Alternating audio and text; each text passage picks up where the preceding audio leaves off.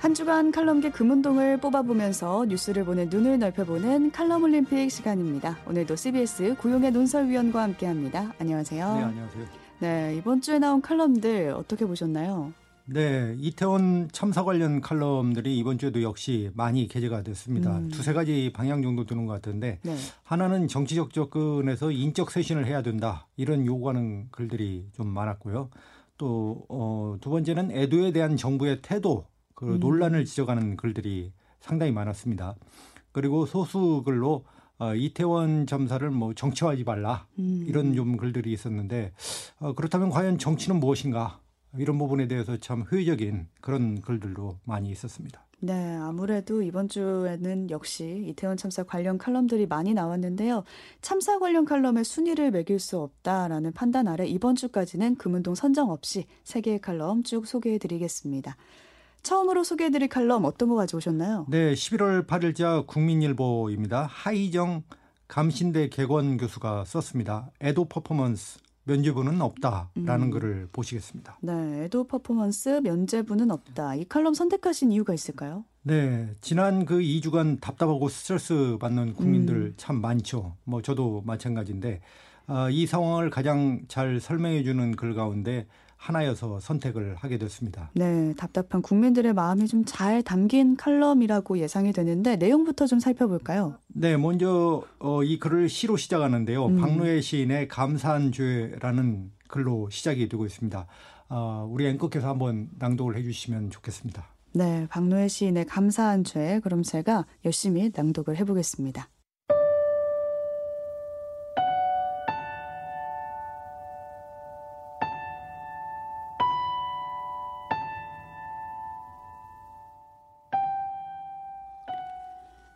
감사한 죄. 박노해. 새벽녘 팔순 어머니가 흐느끼신다. 새벽 기도 중에 나직이 흐느끼신다. 나는 한평생을 기도로 살아왔느니라. 낯선 서울 땅에 올라와 노점상으로 쫓기고 여자 몸으로 공사판을 뛰어다니면서도 남보다 도와주는 사람이 많았음에 늘 감사하며 기도했느니라. 내 나이 80이 넘으니 오늘에야 내 숨은 죄가 보이기 시작하는구나. 내 처지를 아는 단속반들이 나를 많이 봐주고 공사판 십장들이 몸 약한 나를 많이 배려해주고 파출부 일자리도 나는 끊이지 않았느니라. 나는 어리석게도 그것에 감사만 하면서 긴 세월을 다 보내고 말았구나. 다른 사람들이 단속반에 끌려가 벌금을 물고 일거리를 못 얻어 힘없이 돌아설 때도 나는 바보처럼 감사기도만 바치고 살았구나. 나는 감사한 죄를 짓고 살아왔구나. 새벽녘 팔순 어머니가 흐느끼신다.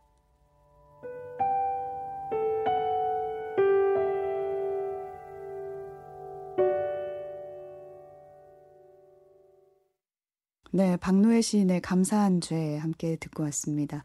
자신의 아니만을 생각하고 좀 감사했던 걸 죄라고 표현하고 있는 시였는데요. 이 시를 칼럼을 시작할 때 이 시로 시작이 된다고요? 네, 그렇습니다. 하 교수가 이 시로 글을 시작하면서 어, 거센 비도 내리지 않은 멀쩡한 2022년 가을날에 우린 또 156명이나 되는 믿기 어려운 숫자의 젊은 넋들을 무력하게 잃고 말았다고 한탄을 하고 있습니다. 네, 참사의 아픔이 이제 2주째를 맞고 있는데 시간이 지날수록 그때 상황들이 좀 보도되면서 화도 나고요. 스트레스가 더 커지고 있습니다. 그렇습니다. 영정도 위패도 없는 그 묻지마 에도 퍼포먼스로 희생자와 유족을 두 번 죽이고 있다고 지적을 하고 있는데요. 네. 행정부제가 낳은 참사인데 책임지는 이가 없고 되려 책임을 지는 게 아니고 책임을 묻겠다고 대통령은 얘기하고 있습니다. 이런 것이 우리를 더욱 절망케 만들고 있는 상황이죠. 저자는 그래도 절망적 현실에서 진심으로 애통하는 이들이 있어서 큰 위로를 얻는다고 음. 얘기를 하고 있는데 네. 어, 메가폰 없이 목이 쉬도록 시민들에게 도와달라 외쳤던 경찰관을 얘기하는 것이죠. 어. 아마 많은 분들이 그 영상을 통해서 많이 들어보셨을 텐데 네. 어, 그분이 눈물로 사지한 인터뷰가 국민의 신금을 울렸었습니다. 음. 이 내용 가운데 일부를 들어보시겠습니다. 제복을 입었든 제복을 입지 않았든 경찰관이든 소방관이든 시민이든 할 것 없이 많은 사람들이 구조활동을 펼쳤었고요. 이태원 참사 때 희생되셨던 한 분의 어머니셨는데 저한- 저한테 고맙다고 하시더라고요. 근데 제가 고맙다는 말을 들을 사람이 아닌데 저는 제 할 일을 다 하지 못했는데 더 면목이 없고 죄송했습니다. 정말 죄송합니다.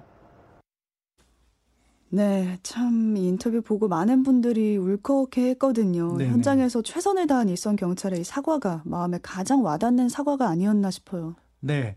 네, 하교수는 아무런 권한도 없는 경찰이 오열한 눈물 사죄는 최종 책임자인 대통령이 해야 할 몫이었다고 지적을 하고 있습니다. 네. 아, 그러면서도 하늘만이 줄 수 있는 위로가 있는데 자식을 잃은 부모의 마음을 헤아릴 길이 없으며 무엇으로도 위로가 될 수 있겠는가 이렇게 어, 한탄을 하면서 그나마 그 경찰을 찾아 마음을 전한 유족 이야기가 우리 마음을 적신다고 어, 말하고 있습니다. 네. 아, 책임자들은 하나같이 유체 이탈로 힘없는 일선 경찰들에게 책임을 지금 떠넘기고 있죠. 그나마 다른 이들을 위로하는 지역민들 그리고 내 가족인 듯 아파하고 눈물 흘리는 시민 각자의 혼자 숨죽여 우는 눈물이 큰 음. 위로가 되고 있다고 얘기를 하고 있습니다. 네. 시민들이 나누는 위로로 지금 버티고 있다고 해도 과언이 아닌데 네, 네. 국민들 분노는 계속 쌓여가고 있거든요. 앞으로 어떻게 될지 걱정이 많이 됩니다.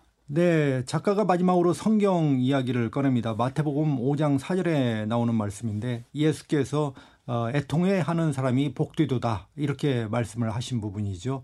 어, 이 말은 타인의 고통을 대가로 얻은 것은 그게 무엇이든 행복이 될 수 없다라는 경고로 해석된다고 합니다. 음. 즉 해서는 안 될 행위를 하는 것만 죄가 아니고 다른 무엇을 얻기 위해서 해야 할 일을 하지 않는 것도 중한 음. 죄가 된다는 것이죠. 네. 그래서 진심 없는 애도 퍼포먼스 이것이 면죄부가 될 수 있겠냐 이렇게 묻고 있는 것입니다. 네. 여기까지가 칼럼 내용이었는데 위원님은 이 칼럼 어떻게 보셨나요? 네, 그 합동 문양소가 설치가 됐었죠. 네. 거기에는 희생자들의 영정도 이름이 없었습니다. 그래서 누가 희생됐는지도 모르고 이제 추모를 하는 거죠. 네, 분양소에 영정과 이름이 없는 분양소는 아마 음. 어, 저는 처음이 아닌가 그렇게 음. 생각이 됐고요. 국화꽃만이 있고 대신 자리를 차지한 것들이 있습니다. 윤석열 대통령, 한덕수 국무총리, 오세훈 서울시장의 이름이 크게 적힌 조화가 있었습니다. 음.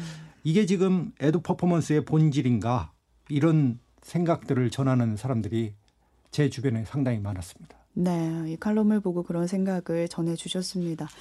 애도 퍼포먼스까지 볼 필요 있냐 이런 의견도 있기 때문에 이건 역시 청취자분들의 판단에 맡기고요. 두 번째 칼럼으로 넘어가 보겠습니다. 이번에도 참사 관련 칼럼 가지고 오셨습니다. 네, 11월 9일자입니다. 대구에 있는 그 매일신문 남영찬 변호사라고 하신 분이 썼는데 이태원 참사 희생자들의 신원건이라는 음. 제목의 칼럼을 보시겠습니다. 네, 이 신원이라는 말은 평소에 쓸 일이 별로 없어서 어, 생소하기도 한데 가슴에 맺힌 환을 한을 풀어준다, 원한을 풀어준다 이런 뜻이죠. 이 신원이 들어간 제목의 칼럼 가지고 오셨어요. 어떤 내용인가요? 네, 예전에는 많이 썼는데 아마 음. 요즘 그 젊은 분들은 이 신원이라는 말은 네. 뭐 별로 이렇게 들어보지 못했을 것 같습니다. 이태원 헬로윈 참사의 특이점이 있는데 피해자 가운데 사망자 비율이 다른 사고에 비해서 지금 월등히 높다는 것이죠. 음. 1989년에 영국 힐스버러 축구장에서 압사 사고가 있었습니다. 네. 그때 97명이 사망을 했는데 음. 사망자 비율이 11.2%였습니다. 아 전체 있던 사람들 중에 그렇죠. 11.2%가 부상자 다 포함해서요. 네. 어, 그런데 2001년에 일본 아카시시 불꽃놀이 압사자 사망자 비율도 5.6% 정도밖에 되지 않았습니다. 음. 그런데 이번 참사는 156명이 사망을 했죠. 그래서 비율이 거의 그 44.1%나 아. 된다고 합니다. 네, 두 개의 사건과 비교해 봤을 때 사망자 비율이 압도적으로 높네요. 네. 어, 영국 사고는 축구장 통로에서 일어났습니다. 그리고 일본 압사 사고는 덮개가 있는 육교에서 발생을 했고요. 어, 아마도 이태원 사고가 골목길인데 이게 좀 비탈길, 경사가 있어서 더 치명적이지 않았을까 이렇게 생각은 됩니다. 네, 이렇게 허망하게 가족을 잃은 유족들의 속은 지금 말이 아니게 아닐 것 같은데 이 한을 어떻게든 풀어줘야 되는 거잖아요. 네, 희생자들이 축제를 즐기러 나왔다가 왜 길에서 끼어 생을 마감해야 했는지 음. 기가 막힌 일이죠. 그러니까요. 무슨 이유로 이렇게 된 건지 유가족들의 원한이 사무칠 수밖에 없습니다. 아, 국민들도 스트레스에 시달리고 그래서 신원은 애도와 사과만으로 되지 않고 죽음의 원인을 낱낱이 밝힐 때 진실을 밝힐 때 어, 풀어지는 것이라고 얘기하고 있습니다. 네, 유족이 신원을 할 수 있는 원한을 풀어달라 이렇게 요구할 법적 권리도 있습니까? 80년대 민주화 운동에 포문을 열게 했던 사건이 있었죠. 박종철 고문치사 사건 음, 들어보셨죠? 네. 네. 아, 이게 시간이 지나서 1993년에 서울 고등법원이 이 고문치사 사건과 관련된 손해배상 청구 사건을 다뤘었습니다. 거기에서 신원권을 인정을 해줬습니다. 어. 그러니까 억울한 일이 있을 때 법 절차에 호소해서 망자의 원을 풀어줘야 한다고 결정을 한 것이죠. 음, 이에 따라서 경찰이 사실을 은폐 조작한 행위에 대해서 신원권을 침해한 불법 행위다라고 음. 받고 국가의 그 배상 책임을 인정한 바가 있습니다. 네. 그럼 이번 참사에서도 신원권이 보장될 수 있을까요? 네, 남 변호사는 진실 은폐로 엄청난 대가를 치른 영국 힐스버러 축구장 압사 사고를 설명하고 있는데요. 음. 당시 그 경찰은 사고 원인이 술 취한 극성팬, 그러니까 훌리건의 잘못으로 이렇게 음, 돌렸습니다. 네. 그냥 우연에 의한 사고, 그냥 음. 사고라는 것이죠. 그런데 유가족들은 포기하지 않았습니다. 결국 20년간 진실과 정의, truth, 그다음 justice를 외치면서 유가족들이 어, 꾸준하게 진상 요구에 매달렸었죠. 20년 동안. 네네. 그런 결과 사건이 발생하고 22년인가요? 2012년에 보고서가 나왔는데 경찰이 증언을 조작했고 또 사망자들에 대해서 그 당시 전과 조사하고 음주 측정까지 했다고 하네요. 음, 그- 그렇게 함으로써 훌리건으로 몰아간 사실이 백일하에 22년 만에 드러나게 된 사건이라고 합니다. 와, 22년 만에 한을 풀게 된 건데 재난의 원인을 뭘로 봤나요? 네, 재난의 주요 이유는 경찰의 군중 통제 실패라고 이렇게 규정을 했습니다. 음. 그러니까 경찰이 164개의 진술을 변조를 했고 또 116개 자료에서 재난 대응 부족 같은 그 부정적 의견을 삭제한 사실도 드러났다고 합니다. 보고서가 발표됐고 어 당시 영국 카메론 총리가 있었을 때인데요. 이 힐스버러 참사에 대해서 어, 두 번의 부정의가 있었다라고 음. 인정을 했습니다. 네. 그러니까 하나는 국민을 보호하지 못한 부정의, 그 다음에 당초 조사에서 축구 팬들에게 사고 책임을 돌린 진실 은폐에 대한 부정의 이두 음. 개가 있었다면서 총리가 사과를 직접 했습니다. 네, 결국에 뭐 진실이 승리한다라는 말이 떠오를 수밖에 없는데 다시 우리 얘기로 돌아가 보면 지금 이번 참사의 모든 책임이 경찰한테 몰아지는 분위기거든요. 이런 식으로라면 속 시원하게 신원이 될 수 있을까라는 생각도 드는데요. 참, 글쎄요라는 말밖에 지금 나오지 않는 상황인데요. 세월호 사건이라든지 우리나라에서 대형 참사의 진상 규명, 특히 유가족들의 신원을 풀어주는 진실은 음. 잘 드러나지 않잖아요. 네. 어, 그런데 지금 경찰 특수분이 수사를 하고 있습니다. 이 셀프 수사가 유가족 신원을 풀어줄 수 있을까? 음, 많은 국민들이 지금 의아심을 갖고 있는 것이죠. 너무 앞서가는 얘기일지 모르지만은 가능하지 않다라고 어. 벌써부터 생각이 저는 개인적으로 들고 있습니다. 아, 그 생각이 틀렸으면 좋겠는데 네. 이 신원을 하는 게 불가능하다라고 보신다고요? 네, 지금 뭐 불가능, 그러니까 이루어지지 이루어질 가능성이 높지 않다라는 음. 것이죠. 어, 불가능하다는 게 아니고 지금 국면을 보면 대통령은 경찰의 책임을 명확히 지목하고 있습니다. 그 경찰은 대통령의 말과 가이드라인에 따라서 수사하는 것으로 비춰, 비춰지고 음. 있고요. 용산 경찰서장 그리고 총경급 몇 명 그리고 관련자 몇 명 사법 처리된다고 어, 유가족들의 비통이 사라지겠습니까? 어, 거의 뭐 그럴 일은 없을 것 같고요. 어, 돌이켜 보면 또 세월호 초기 조사 때처럼 좀 엉망이 돼가고 있는 거 아니냐. 음. 그때도 느닷없이 구원파가 등장했지 않습니까? 네. 그런데 영국 힐스버러 축구장 압사 참사에서 중요한 것은 유족들의 그 끊임없는 진실 요구였습니다. 그때도 유가족들에게 그만 좀 해라 이런 음. 요구가 빗발쳤다고 하네요. 네. 그런데 뜻하지 않은 일이 발생하게 됐습니다. 뜻하지 않은 일이라면 어떤 걸 말씀하시는 건가요? 네, 계기가 마련되는데 1989년에 사고가 났고 네. 20주년 그 기념식이 추념식 죄송합니다. 추념식이 2009년에 일어났습니다. 음, 아, 당시 문화부 장관이 추모식에 갔다고 합니다. 네. 그런데 그 추모식에서 어, 유가족과 사람들이 진실과 정의를 요구하는 함성을 내질렀다고 해요. 음. 그래서 그 문화부 장관이 와서 고든 브라운 당시 총리에게 보고를 했고 내각에서 힐스버러 독립조사위원회를 발족하기로 결정을 했습니다. 음. 여기에는 이제 성공회 주교가 위원장이 됐고 탐사 전문 기자, 의사, 범죄학 전문가, 그리고 경찰 간부, 정보 추적 전문가 이 민간 위원들로 조사위원이 임명이 됐다고 합니다. 음. 그래서 조사위가 모든 걸 투명하게 온라인에 공개를 했는데 이제 집단 지성을 발휘하는 대중조사를 시도했다는 것이죠. 어, 국가로부터 확보한 모든 자료가 있지 않습니까? 네. 그런 자료를 온라인에 게재를 했고 음. 국민들이 정치에 휘둘리지 않고 그 조사에 자연스럽게 참여를 하게 돼서 협력을 하게 됐다고 합니다. 결국에 그 당시 처음 조사에서 현장에서 빠졌던 새로운 증거 사후 당시 그 방송 기자들의 촬영분이라든가 음. 또는 현장에서 빠진 카메라의 존재 같은 사실이 드러났고요. 어. 어, 여기에 수십 년간 죄책감을 가지고 살았던 경찰관들이 드디어 진실을 털어놓기 시작을 했다고 합니다. 아, 22년 만에 독립적 조사를 지시했고 또 진실이 드러나게 된 거네요. 그렇습니다. 참사는 사고사가 아니고 현장 경찰, 축구협회, 셰필드 구단 그리고 앰뷸런스 서비스 같은 관계기관과 단체의 중대한 직무유기라고 음. 하면서 과실치사다 이렇게 결론을 지었습니다. 좀 이태원 참사도 힐스버러 참사처럼 네. 이런 걸 좀 해서 어떤 독립된 조사위원회가 시간이 음. 걸리더라도 그것이 몇 년이 걸리더라도 좀 진실이 드러나는 계기가 됐으면 좋겠고요. 네. 제가 그 아주 좋아하는 소설가가 있는데 독일 출신이지만은 그 영국에서 주로 소설을 쓰신 분이에요. 토성의 고리라고 하는 그 음. 그 소설. 그 토성의 고리라고 하는 게 우리가 우울 이런 것을 그 상징한다고 하는데 제발테라는 소설가가 한 얘기가 있습니다. 한번 들려드리겠습니다. 네.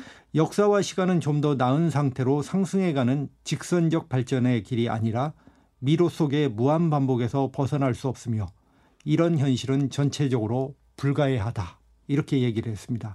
이해할 수 없다는 것이죠. 음. 그게 역사와 인생이라는 좀 이분은 역사의 진실에 대해서 좀 부정적인 의견을 가지고 계신 그런 소설가의 말입니다. 네, 이거 떠올라서 가져오신, 제가 말씀을 네. 드립니다. 네, 소설의 한 구절까지 소개를 해주셨는데 진실은 언젠가 밝혀지니까 좀 낱낱이 진상 규명을 해야 한다라는 요구로도 느껴지는 칼럼이었습니다. 여기까지가 두 번째 칼럼이었고요. 마지막 칼럼 보겠습니다. 어떤 거 가져오셨나요? 네, 11월 10일자 한국일보 양원조 스펠가가 쓴 어린이 손글씨 교육의 중요성이라는 글을 보시겠습니다. 시간이 음. 많지 않으니까 간략하게 한번 살펴보도록 하시겠습니다. 네, 손글씨 요즘 타자로 다치다 보니까 손글씨 쓸 일이 별로 없긴 네네. 한데 여기에선 어린이 손글씨 교육에 대해서 말하고 있는 듯한데요. 내용 소개해 주실까요? 네, 저자가 아마도 그 학교 폭력 심의위원회 활동을 했나 봅니다. 심의를 음. 할때 가해자와 피해자의 자필 진술서를 봤는데 학생 글씨를 도무지 알아보기 네. 힘든 경우가 허다하다고 합니다. 네. 그래서 글씨를 알아볼 수 없을 때는 이제 타이핑을 해서 뭐 출력용으로 다시 본다고 하네요. 네. 근데 요즘 애들은 더욱이 손글씨 쓸 일이 없을 것 같아요. 교육용도 패드로 공부도 하잖아요. 그렇습니다. 요즘 그 학교 수업 판서나 필기가 없죠. 음. 디지털 콘텐츠로 이렇게 진행되고 네. 과제도 온라인으로 작성해서 제출하는 경우도 많이 있으니까요. 음. 그리고 대학 강의에서도 노트북 자판 두드리는 소리가 더 익숙하고 네. 또 녹음 파일을 문자로 변환해 주는 그 프로그램도 발전하고 있다고 하죠. 해서 손글씨 쓸 일이 별로 없는 게 사실 요즘입니다. 음, 그런데도 굳이 이제 손글씨를 써야 되는 이유가 있을 것 같아요. 손글씨의 장점이 있을까요? 네, 저자가 들기로는 필기의 장점을 첫째 정서를 안정시킨다고 하네요. 음. 그리고 두 번째는 좌뇌와 우뇌를 균형 있게 발달시킨다고 하고요. 셋째는 대뇌를 비롯해서 특정 부위를 자극해 학습 효과를 높이게 된다는 된다고 합니다. 그렇다면은 이렇게 되면은 집중력과 기억력이 좋아진다고 음. 할수 있겠죠. 실제로 그런 과학적 연구가 있는데 미국 스탠퍼드 대에서 그런 연구가 있었다고 합니다. 네. 저도 중요한 내용은 되게 이제 프린트볼 옆에 손글씨로 적는 편인데 네네. 그럼 손글씨도 따로 연습이 필요한 걸까요? 그렇죠. 손글씨를 연습하려면 대단한 방법이 뭐 필요한 건 아니고 일기를 꾸준히 쓰거나 아, 이렇게 하면 일거양득이 되겠죠. 글쓰기도 되고 손글씨도 쓰게 되고요. 음. 또 복습 공부를 하면서 노트에 정리하는 활동, 금방 또 앵커가 말씀하신 내용도 좋을 것 같고요. 음. 그렇게 하면 연습이 된다고 합니다. 그래서 연필 잡는 방법도 중요한데 연필 잡는 힘을 낮추어야 쓰기에 대한 피로감도 줄일 수 있다고 합니다. 어. 참고로 그 연필 잡는 법에 대한 유튜브가 있는데 한번 일부분 들어보시죠. 우선 기본적인 잡는 법 설명입니다. 중지로 연필을 받칠 때 중지의 이 중간이 아니라 중지 첫 마디의 조금 뒤쪽이에요. 이 중간에 놓으면 손톱이 닿아서 좀 아프겠죠? 첫 마디에 뒤에 놓고 그리고 이 연필의 앞부분의 길이는 이 중지의 중간을 기준으로 심 끝에서 중지에 닿아 있던 부분까지 약 2.5cm 정도예요. 그리고 이렇게 중지로 받쳤으면 엄지와 검지로 이렇게 잡는 거예요. 여러분이 글씨를 쓸 때 너무 불편하지 않을 정도로 최대한 비슷하게 잡아주세요. 손에 완벽하게 되기까지는 오래 걸리니까 천천히 조금씩 바꿔보세요. 잘 잡으시게 되면 글씨가 정말 좋아집니다. 네, 이렇게 뭐 오디오로 들으니까 좀 이해하기 네. 어렵겠죠. 근데 네이버에 연필 잡는 법 이렇게 한번 쳐보시고 찾아보시면 됩니다. 그리고 제가 그걸 따라서 해보니까 저는 음. 정확히 잡고 있더라고요. 오. 근데 문제는 뭐냐면 이것이 글씨를 쓰다가 뭐 1분인지 2분인지 모르겠습니다만 이게 흐트러집니다. 음. 연필 잡는 법이. 그래서 이제 피곤이 오고 그러니까 한번 재미 삼아서 흥미 삼아서 음. 보시는 것도 재미있을 것 같습니다. 네, 저는 들으면서도 따라해 보니까 훨씬 뭔가 연필에 가해지는 힘이 좀 덜 가해지는 듯한 느낌이 아, 역시 들어서 젊은이네요. 대단하네요. 이게 오디오로 들으면서 따라서 할 수 있다는 것이. 네, 새삼 연필 잡는 법을 다시 네. 배우니까 뭔가 걷는 법을 다시 배우는 것처럼 새삼스러운데 옛날 예, 예. 이야기를 듣는 듯한 느낌도 들어요. 네. 점점 고도화되는 디지털 사회에서 손글씨 잡는 법을 얘기하다 보니까 사라진 구시대의 유물을 살펴보는 것 같기도 하죠. 네. 그런데 작가는 손글씨를 통해서 얻는 장점이 결코 가볍지 않다. 음. 이렇게 조언을 하고 있는데 네. 아이들의 올바른 성장을 위해서도 도움이 될 테니까 어, 칼럼까지 이렇게 소개한 것이 아닌가 그런 생각이 들었습니다. 손글씨에 한번 관심을 가져보는 것도 오늘 아침에 음. 생각을 한번 해보시죠. 네, 잊고 있던 기억이나 추억을 이렇게 새삼스레 다시 끄집어내면 또 금세 그 당시로 돌아가는 듯한 느낌이 들잖아요. 네, 그래서 네. 이 손글씨 얘기가 더 반갑게 느껴지는데요. 오늘 주말이니까 아이와 함께 느긋하게 이제 손글씨 써보시는 것도 추천을 드리겠습니다. 오늘 여기까지 이번 주 놓치면 아쉬운 칼럼들 위원님 해설 곁들여서 함께 나눠봤습니다. 위원님과는 여기서 인사드릴게요. 고맙습니다. 감사합니다.